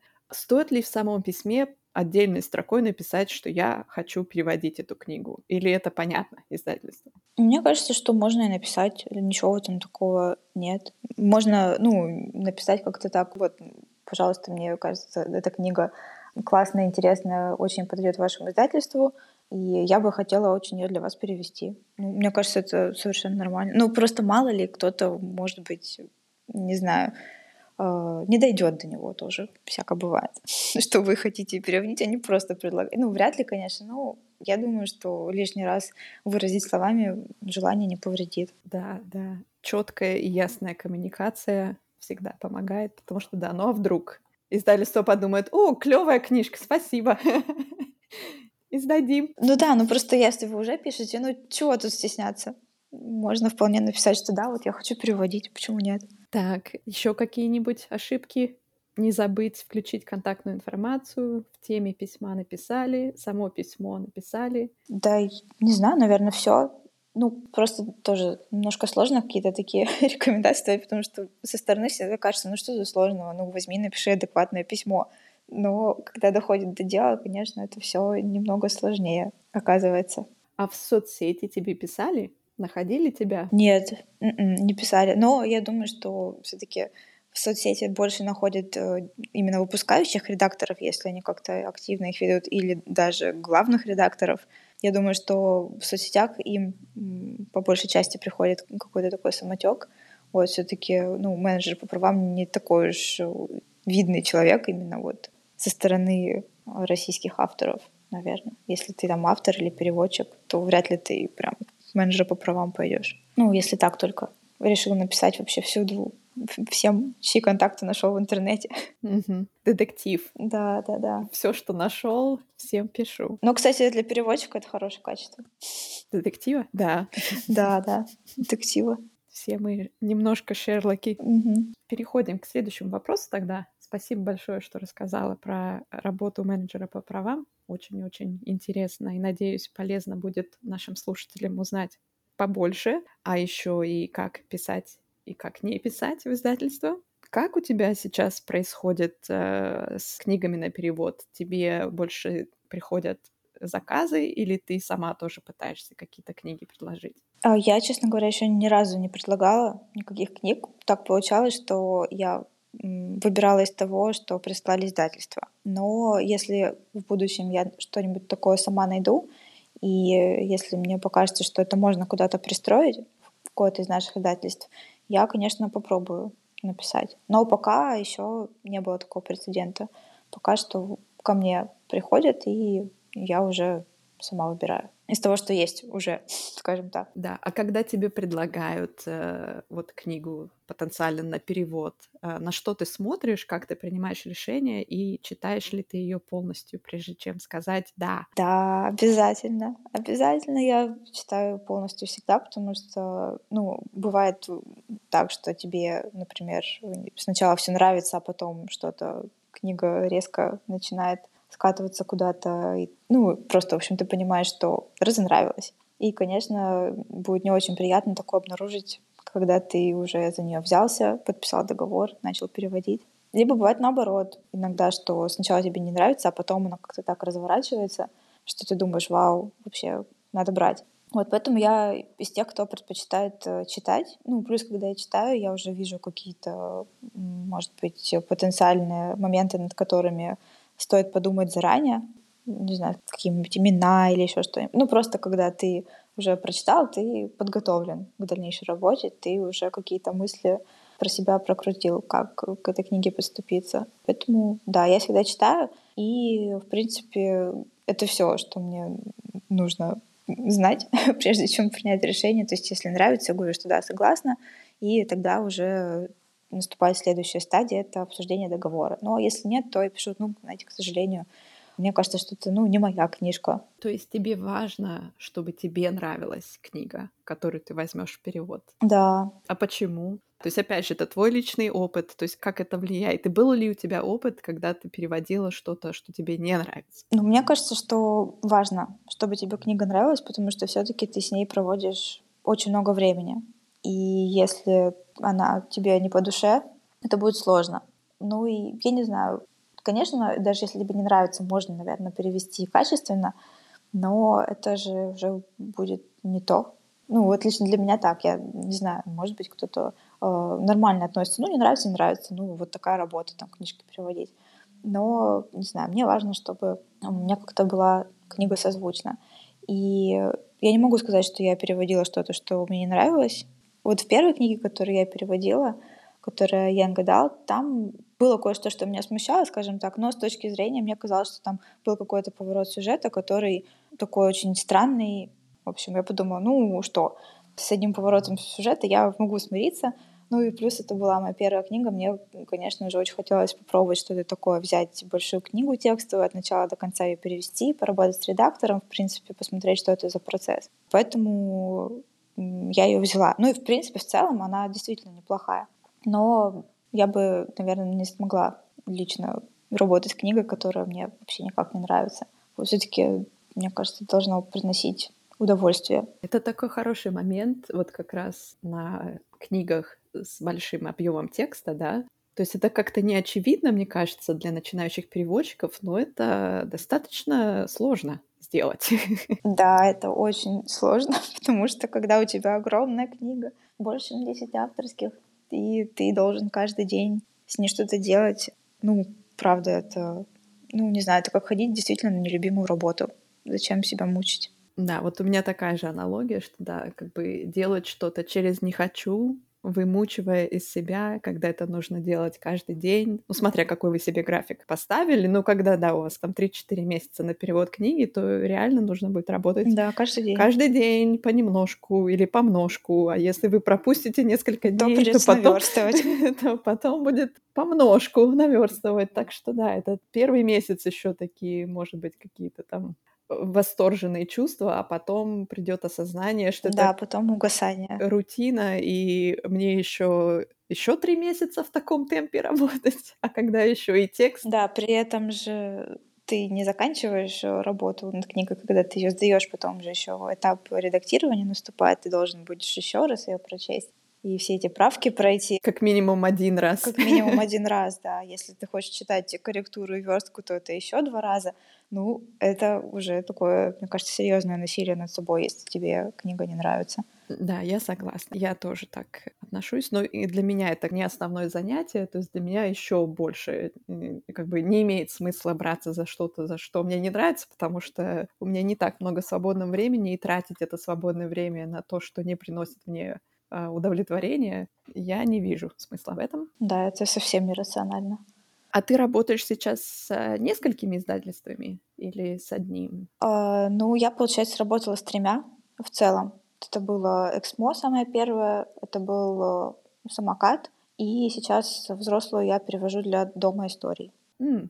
И все эти книги тебе сами пришли, или ты как-то сама, то есть ты выбирала издательство, с кем бы мне еще поработать, кому бы написать, чтобы они обо мне узнали? Ну, вот в Эксмо меня порекомендовала Александра Леонидовна. В самокате я работала сама, и я там увидела лазейку и вцепилась в этот шанс, можно сказать. А в Дом истории я потом написала сама, потому что как раз редактор, с которой я была знакома по Эксмо, ушла работать туда. Сначала это был Storytel, потом после Storytel, когда образовался Дом истории, она там и осталась. И просто так получилось, что у меня был под вопросом один проект, над которым я ну, тогда начала работу, и я решила, чтобы не сидеть без дела, написать, просто спросить, может быть, у них что-то есть. И у них действительно оказалась свободная книжка, которая мне понравилась, и я вот за нее взялась. И когда вот ты... Э, то есть, я не знаю, есть ли у тебя какие-то факторы, что-то, какая-то информация об издательствах, которая для тебя важна, когда ты принимаешь решение вообще пытаться мне с ними что-то делать или нет? Или для тебя книга важнее? То есть книга тебе понравилась, и все. Ну, как сказать, тут еще же зависит от того, какие условия предлагают. Потому что одно дело, книга понравилась, но все равно должны быть условия работы, которые приемлемы не только для издательства, а для переводчика тоже. Поэтому дальше, если там, не знаю, будут какие-то нереальные сроки или очень низкая ставка, или будут какие-то пункты в договоре, которые не получится поправить, но которые для меня критично важны, то я так думаю, что я бы отказалась. То есть не было таких ситуаций пока, пока все обходилось и удавалось договориться. Но если было что-то такое, я бы, скорее всего, как бы мне не нравилась книга, я бы отказалась, потому что все-таки условия работы это тоже очень важно. И особенно если ты под этим подписываешься. И особенно, если какие-то юридические последствия для тебя могут наступить. На это тоже нужно обращать внимание пункты с идр и пр. Да, это, да, чревато. Такой вопрос появился у меня. Не знаю, видишь ли ты это как-то, или видела ли ты это в издательской среде или нет. Вот в резюме переводчика, например, там книги, которые уже вышли в переводе, да, с указанием издательств, в которых эти книги вышли. Это как-то важно, то есть репутация издательства с которым переводчик работает, это как-то влияет потом на последующие решения других издательств? тоже поработать с этим переводчиком или нет? Я боюсь говорить прямо с уверенностью, но мне кажется, что это может повлиять, потому что ну, есть издательства, которые действительно известны тем, что они тщательно выбирают переводчиков и трепетно относятся к качеству перевода. Поэтому, если, наверное, уже переводчик с ними работал, то это как бы ему плюс, потому что вот его взяли в издательство, которое тщательно следит за качеством и за кадрами своими переводческими. Mm, то есть это положительно как бы рисует портрет этого переводчика? Но мне кажется, что это может сыграть его пользу, да. Я не берусь прямо стопроцентно утверждать, но, не знаю, если ты там, например, переводил для Фантом Пресс или там для корпуса, мне кажется, это может как-то твой уровень подтвердить. Ты переводишь с английского и французского книги. Пока да. Для тебя есть ли какая-то разница в плане работы? С какого-то языка проще тебе, с какого-то труднее? Может быть, оплата, гранты для одних языков есть, для других нет? Или специфика книг? Какие-то наблюдения у тебя есть? Ну, в плане работы я бы не сказала, что подход отличается, потому что, ну, все таки ну что там, ты садишься, переводишь, незнакомые слова смотришь, знакомые тоже смотришь, ищешь э, все, что тебя вызывает вопросы. Если говорить о по плате, то у меня была и за французский, и за английский одинаковая ставка, поэтому тут э, ну, это, конечно, от издательства к издательству может отличаться, я так думаю. За все издательства не скажу, просто вот у меня было так. По поводу грантов, Франция дает гранты, и даже сейчас они дают и на перевод, и на производство, что для издателей очень хорошо тоже. Поэтому с французским, да, есть шанс, если издательство подаст а, и получит потом этот грант, то переводчик тоже, конечно, может получить более значительную сумму. Но это, конечно, если книжка какая-то Скорее, это есть шанс на грант, если это большая объемная книга, то есть книжки, картинки обычно на гранты не подают. А на производство, как же цветная печать? Ну вот, да, но если мы говорим именно про перевод, то переводчик как бы с этого ничего не имеет, к сожалению. Да, для издательства это, конечно, плюс. Еще Канада раньше давала гранты, но сейчас такой возможности нет, они сейчас ничего не дают. На французский они давали? На французский, да. А про английский, кстати, не знаю. Мне кажется, я вообще не слышала, чтобы с английским языком были какие-то гранты. Их и так прекрасно переводят, зачем еще гранты давать? Я еще хотела спросить про китайский язык. Я не знаю, следишь ли ты за книжным рынком переводов с китайского? Ну, стараюсь, да. Хотела с тобой немножко поговорить про переводы книг, которые написаны на китайском языке, но попадали, я не знаю, изменилось ли это сейчас или нет, но на русский они переводились с английского, а не с китайского. Мне кажется, они до сих пор попадают. Но тут сложно, вот, потому что я видела недавно в издательстве в одном из подразделений Эксмо выходила книга такой, типа триллер-детектив китайский, и я не смогла найти, с какого языка был перевод. Потому что у них и на сайте, и на сайте интернет-магазина, где книга продается, написано просто перевод такой-то, ну, и фамилия переводчицы. Но не указано, с какого языка. И, ну, это странно. Обычно же всегда пишут перевод с какого-то. Даже я пыталась найти какие-то фотографии страниц с выходными данными, но, к сожалению, такую скучную информацию никто не выкладывает. А мне как раз это было прям очень интересно. Тайна за семью печатями. Да, и, ну, я не знаю, подозреваю, что тоже с английского, и, конечно, это очень, очень жалко, мне кажется, так быть не должно. Обычно сейчас, как я вижу, все-таки это если перевод с английского, то это в основном какие-то вот такие триллеры, детективы. Все-таки писатели первого ряда, да, назовем их так, переводят с китайского. И слава богу, но мне кажется, что все равно любые китайские писатели заслуживают, да и любые иностранные писатели заслуживают, чтобы их переводили именно с их родного языка. Тем более, ну, в принципе, если задаться целью, то можно найти переводчика с китайского. Другое дело, почему этого не делают, не знаю, может быть, хотят сэкономить, потому что понятно, что с китайского дороже перевод стоит, должен стоить, чем с английского. Я еще слышала, вот честно, не помню где, не наврать бы, что бывает так, что китайские агенты присылают текст на английском издательству. Но, с другой стороны, это тоже странно. Ты же можешь попросить, как издатель, опишите, пожалуйста, на китайском. Мы переведем с китайского. Не знаю. Может быть, тоже, конечно, бывают такие случаи, но тут, может быть, было бы желание, можно было бы и китайский оригинал раздобыть, как-то обговорить этот момент с агентами, с издательством. Не знаю. Ну, если только это не пожелание автора, например. Ну, мало ли, что бывает. Китайские агенты присылают текст на английском, это, наверное, вот те как раз sample translations, как и российские издатели, когда они пытаются продвигать книги на... Ну, не знаю, но опять же, если переводят полностью книгу с английского, это должен быть э, уже больше, чем сэмпл. То есть это должен быть уже полный перевод если прям с него уже делался перевод. Ну, как, э, я не знаю, вот Люци Синя, к сожалению, «Задачу трех тел» переводили все книги с английского, хотя это такая очень качественная, классная фантастика, и вот на самом деле жалко, потому что, ну, никто же, наверное, не занимался прям с лечением перевода на английский, может быть, там тоже что-то переводчик наворотил, откуда мы знаем. А мы берем с него переводим. Это тоже как-то неправильно, полностью доверяться другому переводчику. Переводчик, а еще и редактор же там англоязычного издания. Что там они? Мне, в принципе, непонятна эта идея, зачем переводить с перевода. Это, ну, такое дополнительное звено, дополнительный не знаю, дополнительная возможность того, что будут искажения в переводе. То есть такой глухой телефон получается. А может быть, это еще связано с тем, что редакторов, лид-редакторов со знанием китайского не так много? Ну вот, э, не знаю, это же не только к китайскому применимо.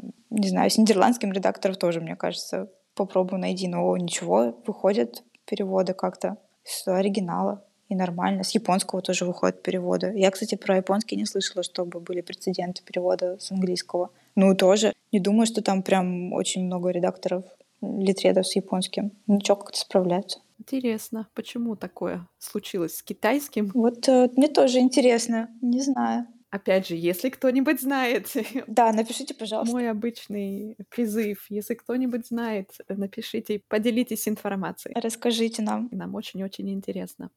Про разницу перевода с разных языков поговорили. Теперь еще вопрос, который меня всегда интересует. Я как популяризатор книжек-картинок пытаюсь всегда вставить вопросы про книжки-картинки тем переводчикам, которые с ними работали. Ты переводила книжки-картинки. Для тебя перевод книжек-картинок отличается чем-нибудь от перевода текстовых книг? Если да, то чем? Я бы сказала, что он отличается прежде всего тем, что ты во многом опираешься на иллюстрации, кроме текста, потому что все-таки они в книжке картинки играют огромную роль, и, ну, естественно, нельзя их не учитывать. Опять же, я думаю, что в случае с книжками-картинками ты должен прямо в точку подбирать слова, и ты вообще никак не можешь себе позволить, чтобы у тебя фраза была невыверенная. Я вот переводила две всего пока книжки-картинки, и э, последняя, которая нет, или первая она была. Все-таки была первая.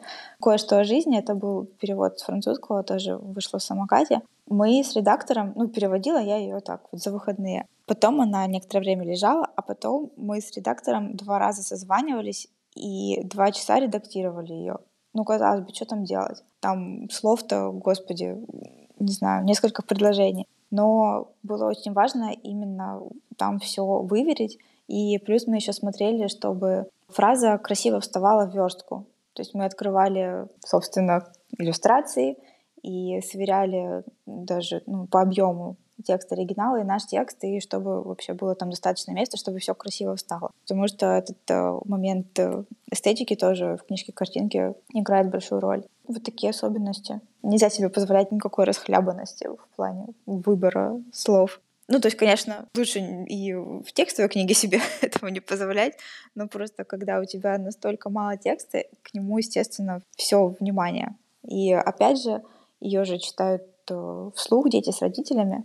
Должна быть ее приятно вслух читать, удобно, ну, чтобы там не было каких-то ненужных рифм, если их в оригинале нет, или чтобы не было там каких-то шипящих звуков подряд. Ну, в общем, этот момент э, чтения вслух тоже хорошо бы учитывать. Мой любимый вопрос, что там переводить? Да, что там переводить? Поэтому я всегда спрашиваю, чтобы объяснить, что чем проще написано, тем сложнее этого добиться. Тем сложнее переводить, да. Это правда. Может быть, ты мне расскажешь, как высчитывается гонорар за книжки-картинки? Могу рассказать, да. Мне платили как завтрашний лист. Как завтрашний лист. Да, ну очень удобно ничего считать не надо, просто берешь вот эту ставку и, и все. По твоему опыту это стандартный подход? Я не знаю, но просто если считать знаки, там получается вообще копейки, прости господи. У меня тоже за мои книжки картинки это была фиксированная сумма. Естественно, там не было даже одного авторского листа по количеству знаков в этом тексте книжки картинки. Так что, в принципе, это где-то, да, в таком районе и было. Спасибо. А по поводу высчитывания гонорара ставки за взрослые книги, по твоему опыту, это как стандартная какая-то сумма за один авторский лист? Или ты встречала какие-нибудь другие схемы расчетов с издательствами? Ну, есть разброс. Все равно кто-то предлагает э, больше, кто-то меньше, но с английского примерно мне предлагали обычно от 4,5 до 6 тысяч за авторский лист. Но мне кажется, четыре с половиной это сейчас уже ну, как-то слишком мало. Я бы не соглашалась на такую ставку. Я бы рекомендовала 6, как минимум брать за ориентир. Естественно, у всех индивидуальные ситуации, да, и как бы решайте сами, но да, такая сумма. Да, ну просто четыре с половиной это уже было вот э, в самом начале, когда я начинала заниматься этим всем делом. Вот. Ну, конечно, сейчас могут тоже такие ставки предложить. Понятно, что у всех издательств там своя экономика, свои ставки, но все-таки вы тоже имеете право выбирать и сказать нет, или сказать, что вот, не знаю, там, я рассматриваю от стольки-то. Ну, это, в принципе, ничего ужасного в этом нет, тоже нормально. Экономические отношения. А по твоему опыту, как обстоит дело с роялти? Переводчиком? С роялти, ну, кто как, на самом деле. Я вот была еще когда, по-моему, даже не училась в вышке в МГУ на конференции с издателями, и просто все говорили, что у кого-то принято, у кого-то не принято. То есть вот так. Есть издательства, которые их платят, но тут, опять же, надо понимать, что даже если у вас в договоре написано, что роялти есть, ну, не факт, что до них дойдет, скажем так. Тут все зависит от того, с какого с какого экземпляра они у вас начнут отсчитываться? С какого тиража? Я слышала про роялти вот среди издательств, которые издают в основном книги для взрослых. Про детские пока я не знаю. Ну, у меня вот есть на три книжки роялти. И они все детские. Ну вот, ура, видишь, новая информация для меня. И для детских книжек роялти для переводчиков тоже иногда бывают. Ну да, нет, ну можно об этом узнавать, спрашивать, почему нет, конечно. Ну я не знаю насчет э, того, насколько прям всем идут навстречу, тоже, может быть, зависит от книги. Ну, тут еще такой момент, э, нужно смотреть, с какого тиража вам ставят эти роялти. Если там тираж, ну, если вам в договоре пишут, что типа с 20 тысяч экземпляров роялти, то вы, скорее всего, никогда их не увидите. Потому что, ну, мало какие книжки до таких тиражей вообще ну, доживают. Это только лонгселлеры какие-то, наверное. Кстати, опять же, вот по твоему опыту, какой сейчас средний тираж для переводных книг? 3-5 тысяч. 3-5 на старт, Да. да? И как бы если есть второй тираж, это уже очень хорошо считать. Да, ну то есть если, ну вот вы смотрите, можно, в принципе, взять издательство, если вы там вы готовите заключать договор, посмотреть э, несколько их книжек и посмотреть, какой тираж в целом, в среднем, вернее, у них. Потому что, ну, тираж всегда указывается в книге, сколько экземпляров напечатано. И э, можно взять, посмотреть, и исходя из этого, возможно, будет проще оценить, реально ли то, что вам предлагают вообще. Ты еще сказала, что ты сейчас переводишь книгу для взрослых. Да. То есть у тебя был Young Adult, потом несколько детских, книжки-картинки тоже для детей или для чтения взрослыми, с детьми или детьми со взрослыми. Всякое.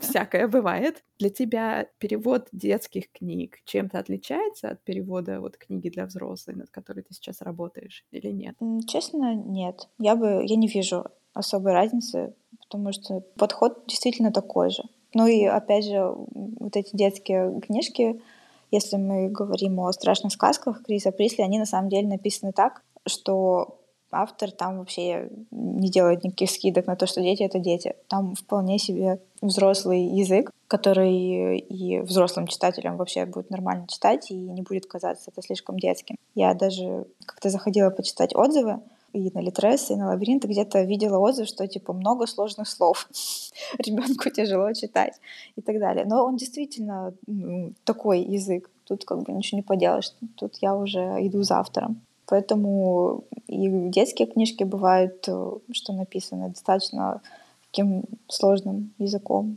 И взрослые книги бывают написаны просто. Тут ты просто уже смотришь, как автор решил, так и ты Поэтому я не знаю, не вижу особой разницы. Может быть, просто у меня не встречалось каких-то таких книг, где можно было бы как-то не знаю, где нужно было бы как-то особенно относиться. Я, естественно, спрашиваю только про личный опыт переводчиков. Мне интересно послушать, что они думают сейчас, да, естественно, исходя из того, с какими книгами они имели возможность работать или нет. Так что все ответы, любые ответы, правильные ответы.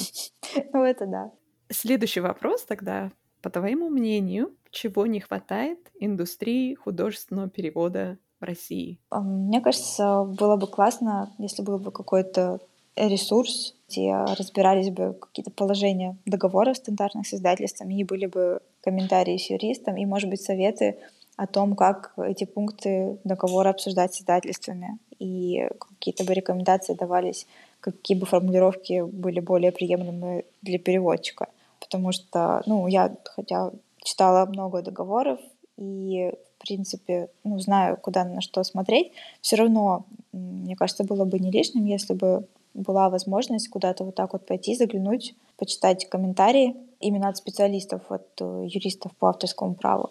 Ну а новичкам, мне кажется, это вообще могло бы быть очень большим подспорьем, потому что ну, правда, договоры многих пугают, и действительно они иногда бывают написаны так, что вообще черт ногу сломит, ты читаешь несколько раз подряд, думаешь, ты, боже мой, что это вообще такое? Чувствуешь себя просто тупым. Мне нужен переводчик. Да, мне нужен переводчик с юридического нормальный. Да, вот этого, мне кажется, очень не хватает. Ну и денег не хватает переводчикам.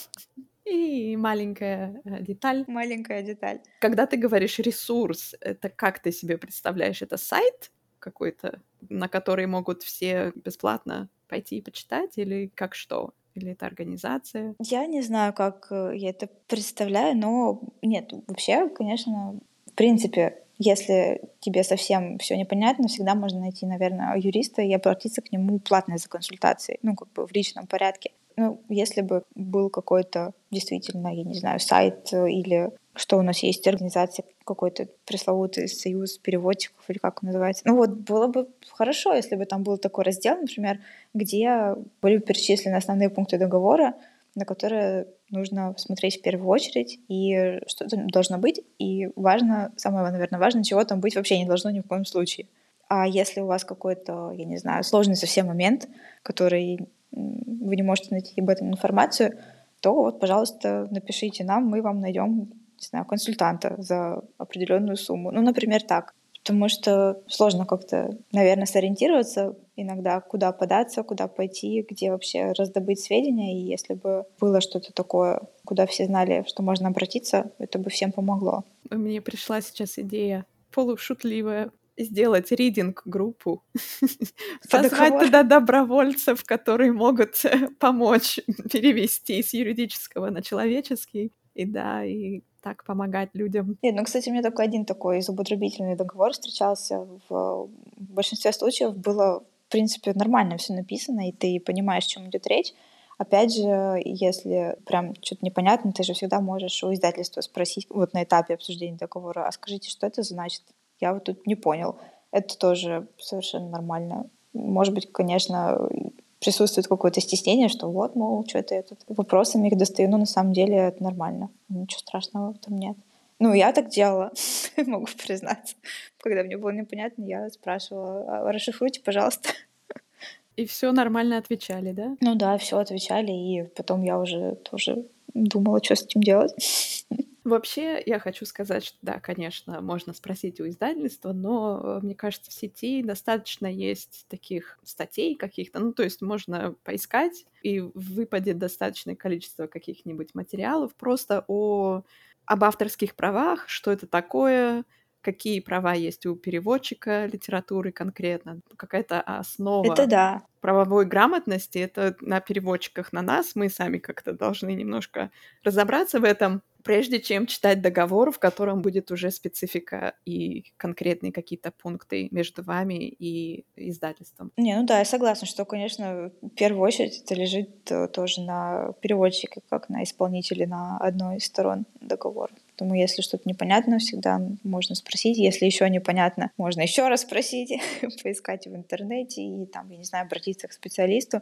Но было бы классно, если бы именно вот для худ перевода, для таких договоров было бы какое-то такое, я не знаю, как это назвать, может быть, э, типа гайда, куда смотреть, что читать. Но это такая, конечно, идея с потолка. Понятно, что ну, в принципе, наверное, никто не должен тебе ничего такого разъяснять, но было бы удобно. Я согласна, это было бы замечательно. Я знаю, что в некоторых странах разработан такой типовой договор. Ну да, да, да, я тоже слышала. Текст mm-hmm. такого договора выложен в общий доступ, просто висит на сайте, можно любому пойти и на него посмотреть без э, необходимости платить за это деньги. Некоторые такие типовые договоры выложены с более подробными комментариями, то есть как бы разъясняют, что здесь в этом пункте имеется в виду и на что вам как переводчику обратить внимание, какие условия стоит просить для себя, а какие не просить. Ну, то есть это все очень полезно, и это повышает профессионализм индустрии в принципе. То есть любой человек, входящий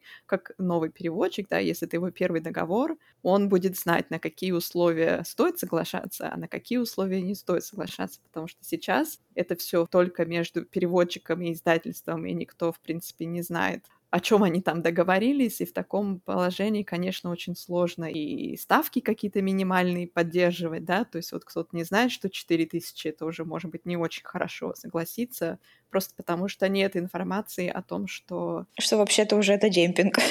Да, да, да. Так, ну супер. Тогда давай, поехали дальше.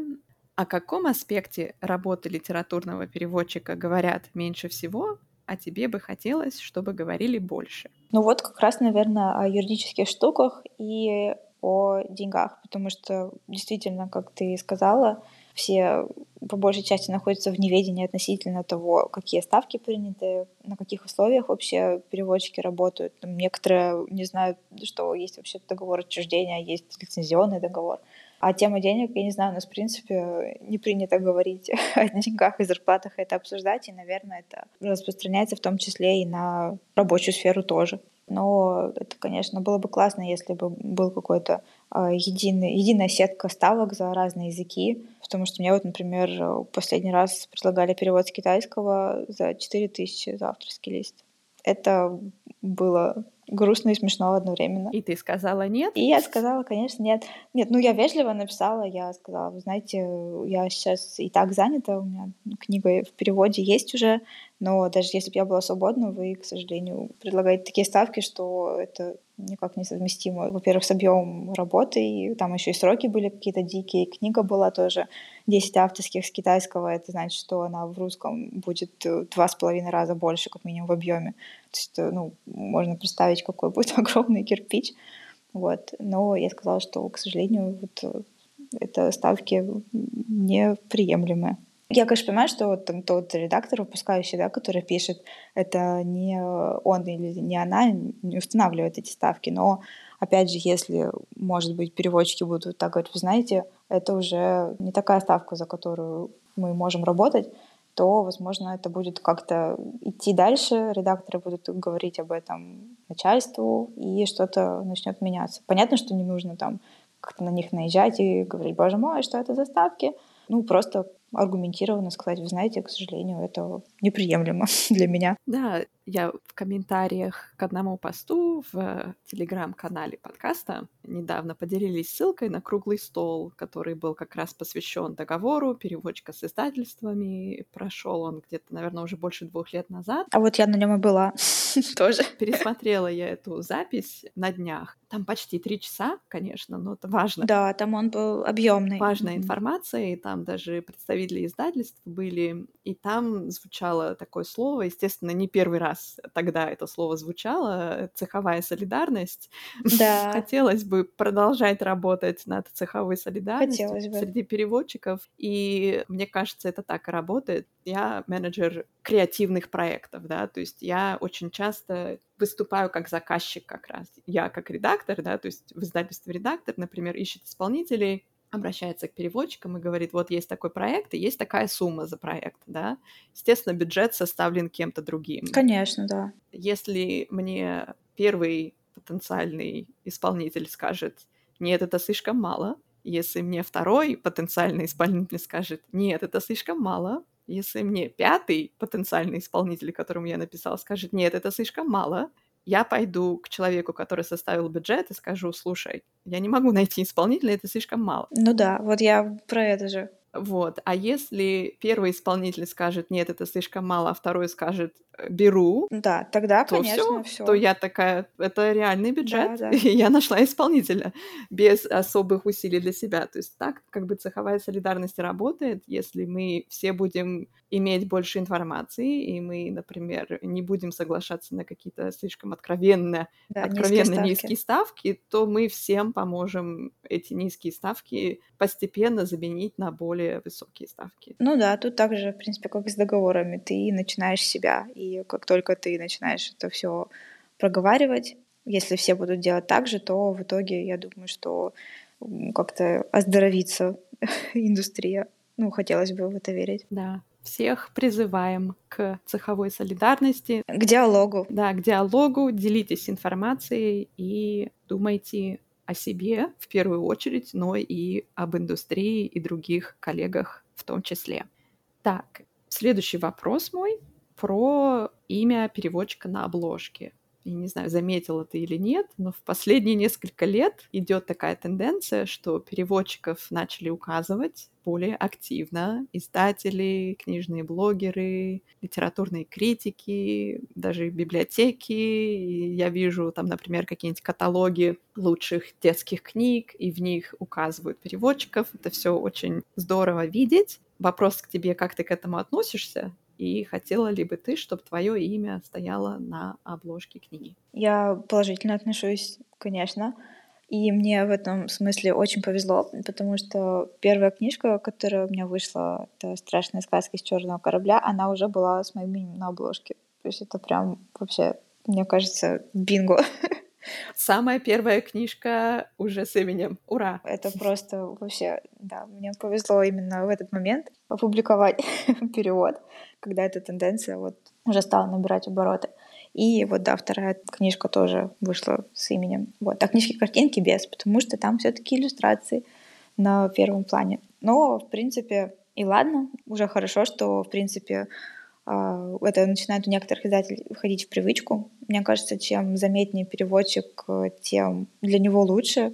Опять же, люди, может быть, некоторые, которые раньше не задумывались, что вообще-то книжка не сама появилась на русском языке, теперь они будут обращать внимание, что да, вот даже переводчик указывает, что вот есть такой человек, благодаря которому, в общем-то, мы читаем иностранную литературу на своем языке. Это очень круто.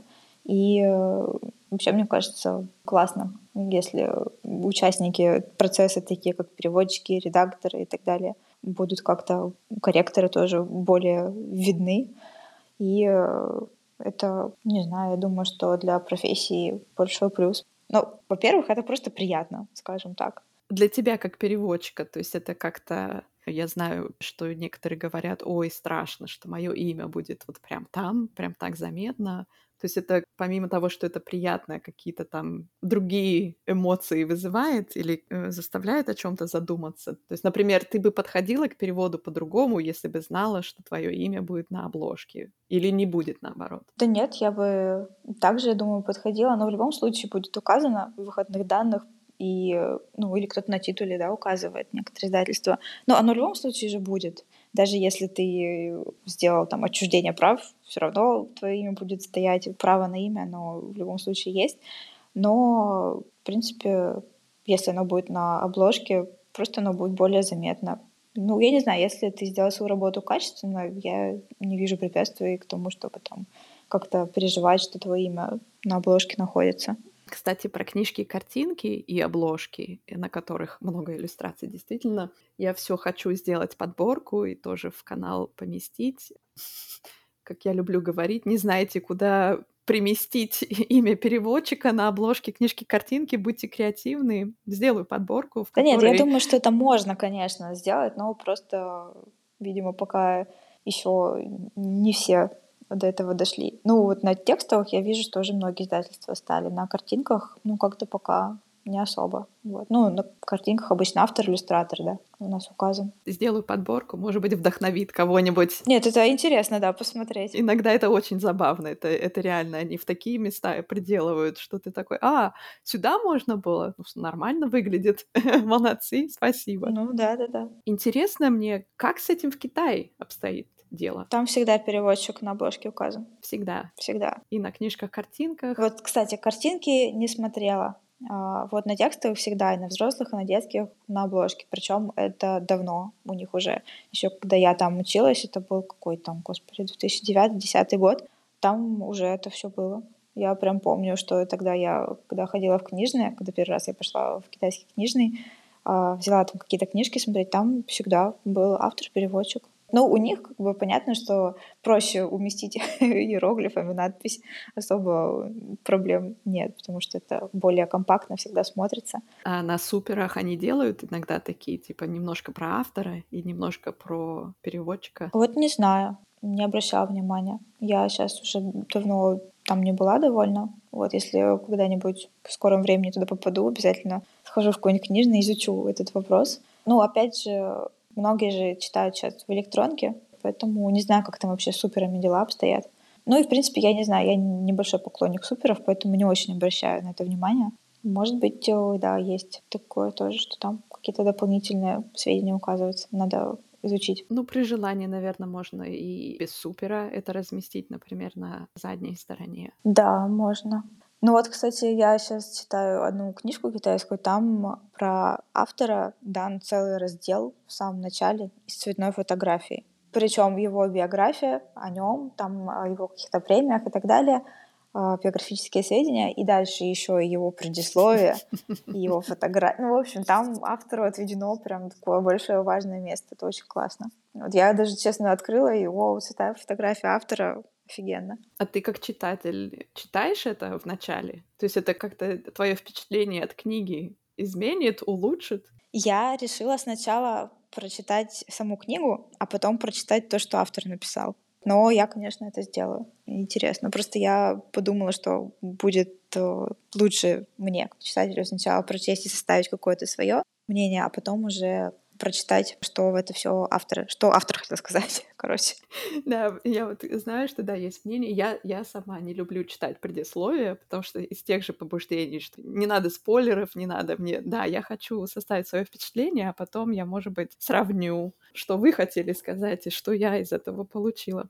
Наверное, когда ты переводишь книгу, все-таки стоит и предисловие тоже почитать, если не-не, это, конечно. И тут я да. именно с позиции читателя. Не читателя-переводчика, а читателя-читателя. А так, конечно, там, если есть все и благодарности, и несчастные, и послесловие, и предисловие, и всякие интервью, там, конечно, лучше читать все, что ты можешь найти. Про несчастные благодарности. Вопрос у меня есть, что для тебя самое любимое в художественном переводе, и, может быть, что нелюбимое или вызывает трудности? Не, ну, несчастной благодарности это и так, конечно. Ну, просто потому что это такой момент. Э, их мало кто читает, мне так кажется. Согласна. И они находятся в конце, и ты вроде как уже закончил основную часть работы, и тут тебе эти блин, благодарности, и там куча имен постоянно, которые ты не знаешь, кто это такой, это прозвище, это имя, ты должен это искать, ты не всегда можешь это найти, и тут, ну, правда, ты же не будешь писать автору с вопросом, знаете, у вас тут в благодарностях указан там кто-то.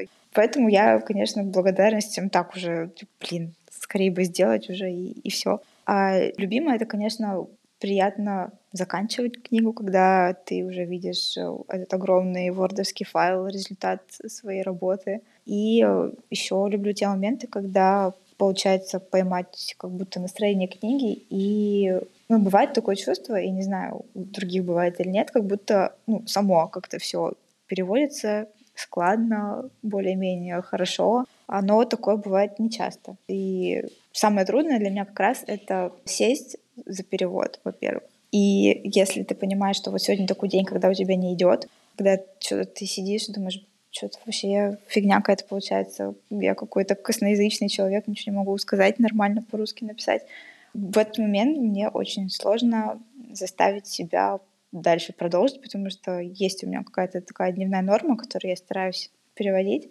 И даже если у меня не получается, я все равно стараюсь ее сделать, потому что все равно это лучше, чем не сделать ничего. Пусть даже ты на следующий день откроешь и будешь это переписывать, все равно у тебя есть от чего оттолкнуться.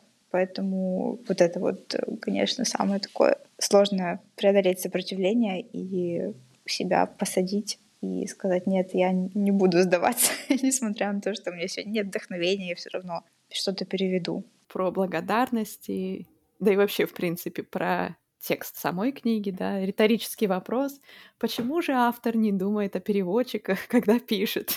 Да, что-то вот недоработка. Иногда, может быть, авторов. стоит им написать про непонятные места в благодарностях, чтобы... Ну, понятно, что, естественно, когда пишут книги, никто не думает о том, что их когда-нибудь будут переводить. Ну да, скорее ты пишешь, чтобы просто написать. И, наверное, для автора это такое теплое чувство, там никого не забыть, всех обязательно упомянуть, поблагодарить. Э, ну, как бы такое сентиментальное чувство. Но, конечно, переводчик я думаю, не очень разделяет этот порыв. Я думаю, что да, общаться автором с переводчиками тоже было бы здорово, если бы чаще такое общение случалось, потому что многие авторы не понимают, как работает перевод, что это такое. Да, это правда. Слушай, ну супер, спасибо тебе большое. Говорила бы с тобой еще и еще, но, к сожалению, время подходит, и нам пора прощаться. Время, да. Спасибо большое за взгляд со стороны издательства, не только как переводчика. Мне кажется, это тоже полезно послушать тем, кто хочет э, начать работу с издательством, или даже тем, кто уже работает. Да, надеюсь. Все равно это всегда по-разному немного происходит. Да, конечно. Ну и опять же, это не, не знаю, не аксиома, да, все, что я говорила, все равно в каких-то издательствах может быть по-другому, это тоже нормально. Вот, но, наверное, какие-то общие моменты, да, можно выделить. Естественно, мне лично было очень интересно про твой опыт учебы на магистратуре, так что еще раз спасибо, что поделилась. Я так радовалась, когда эту программу открыли, и надеюсь, что будет все продолжаться, и больше и больше переводчиков, которые там выучились, будут выходить на рынок, знать, как работать и прочее, и прочее. Думаю, так и будет. Как обычно, спасибо всем слушателям. Спасибо, что дослушали. Если это вы, спасибо вам. Прошу поддержать проект подпиской на платформах, на которых вы этот подкаст слушаете. Ставьте сердечки, звездочки, комментарии. Это все помогает развиваться и помогает привлечь больше слушателей. Телеграм-канал называется также «Спроси переводчика». Пишите впечатления, вопросы, комментарии, предложения. Как обычно, рада любому общению там. До новых встреч и пока-пока. Пока и спасибо за беседу.